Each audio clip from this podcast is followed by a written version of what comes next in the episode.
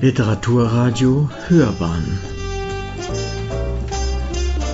Abseits vom Mainstream.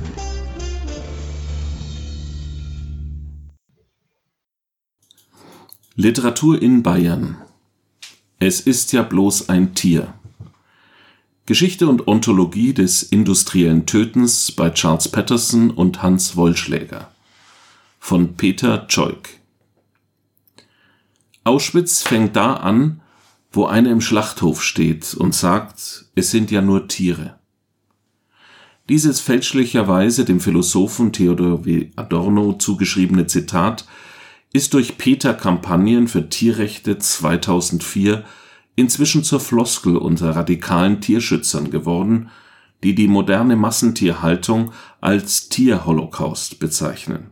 Immerhin in seiner Schrift Minima Moralia von 1951 analysiert Adorno unter Menschen sehen dich an die Verwendung der Behauptung, es ist ja bloß ein Tier, mit der die Schmerzen von Tieren bagatellisiert und Tiere unter die gefühllosen Sachen eingereiht werden und erkennt darin den Schlüssel zum Pogrom.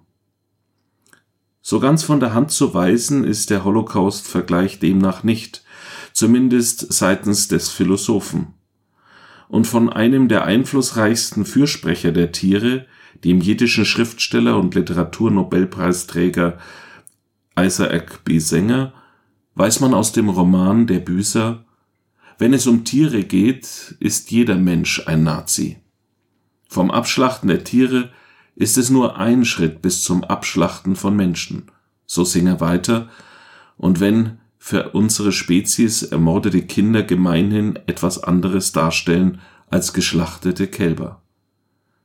Daraus jedoch abzuleiten menschliches Leiden und Leben werde durch die Analogie abgewertet und damit auch der menschliche Holocaust in seiner einzigartigen, erschreckenden Perversion, verkennt den sozialhistorischen Zusammenhang, dass gerade die Geschichte des Verhältnisses von Mensch und Tier die Domestizierung bzw. Versklavung von Tieren als Modell und Anregung für die Menschensklaverei, dass die Tierzucht zu solchen eugenischen Maßnahmen wie Zwangssterilisationen, Euthanasiemorden und Genozid führte und dass die industrialisierte Schlachtung von Rindern, Schweinen, Schafen und anderen Tieren zumindest indirekt den Weg zur Endlösung ebnete Nichts anderes versucht der amerikanische Publizist, Historiker und Tierrechtsanwalt Charles Patterson in seinem Buch Für die Tiere ist jeden Tag Treblinka über die Ursprünge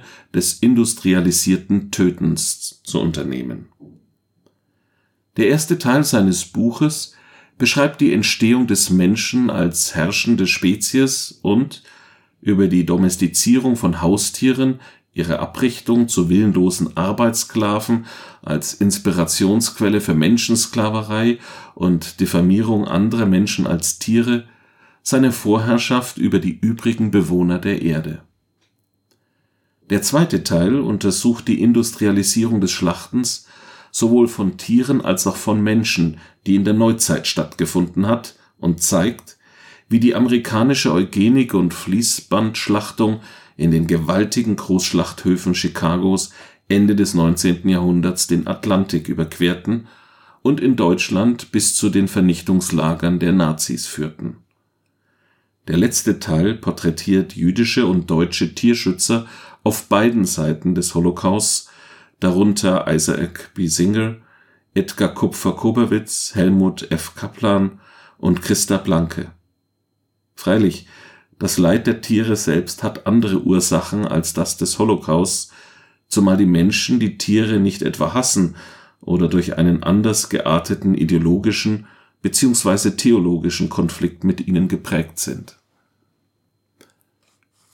Eine abweichende These vertritt dagegen der in seiner Wahlheimat Bamberg verstorbene Schriftsteller, Essayist, Kirchenkritiker, Literaturhistoriker und Übersetzer Hans Wollschläger in vier Essays, allen voran dem Großessay Tiere sehen dich an oder das Potenzial Mengele aus dem Jahr 1986/87, setzt sich Wollschläger mit der Massentierhaltung, der Massentiertötung und dem Tierversuchsunwesen auseinander, summa summarum dem wohl stärksten Verbrechen, das zurzeit auf Erden zu registrieren ist, und lässt auch am deutschen Tierschutzgesetz kein gutes Haar.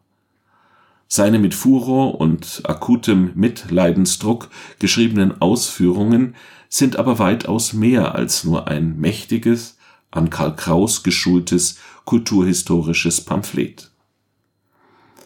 Wollschläger sieht in dem Vergleich mit dem Holocaust, der sich bei ihm in dem Codewort Mengele manifestiert, geradezu einen Anlass, diesen nicht zur abgeschlossenen Geschichtssache zu erklären, sondern im Gegenteil zur Analyse dieses Gesamtphänomens aufzurufen. Der Vergleich wird von ihm also ganz spontan gezogen, zumal die Übereinstimmungen trotz eigener Traditionen in der Tötungsart und Motivation erdrückend zahlreich seien.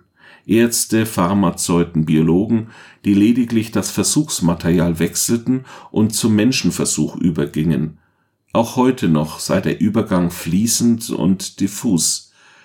Der Menschenversuch folgt notwendig als medizinische Anwendung, im Jargon steht für ihn denn auch, entsprechend motiviert, nur ein hochgestochenes Heuchelwort. Klinische Pharmakologie. Aber Wollschläger wäre nicht Wollschläger, wenn er nicht schlussfolgerte, dass der Zusammenhang nicht in einer historischen Sachtradition besteht, so wie bei Patterson. Er betont vielmehr die psychoanalytische Komponente des Mengele-Motivs und das Überepochale, das heute fortlebt, dem allein die längst überfällige Untersuchung gelten muss.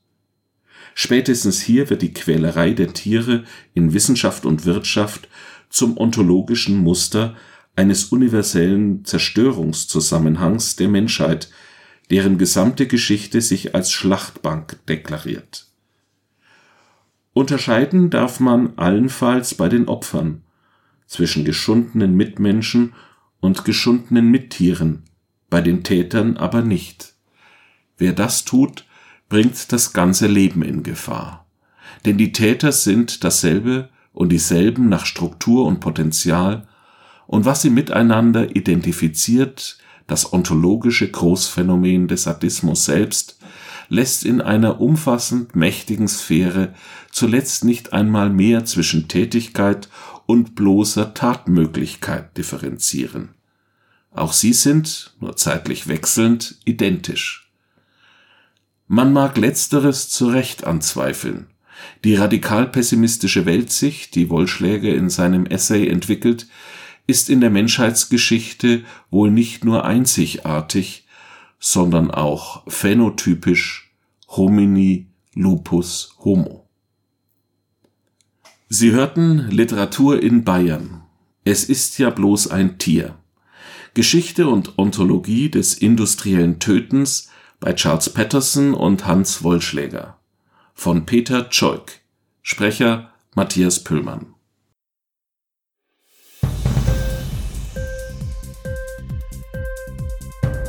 Dir die Sendung gefallen? Literatur pur, ja, das sind wir. Natürlich auch als Podcast. Hier kannst du unsere Podcasts hören. Anchor, Spotify, Apple Podcast, iTunes, Google Podcasts, radio.de und viele andere mehr.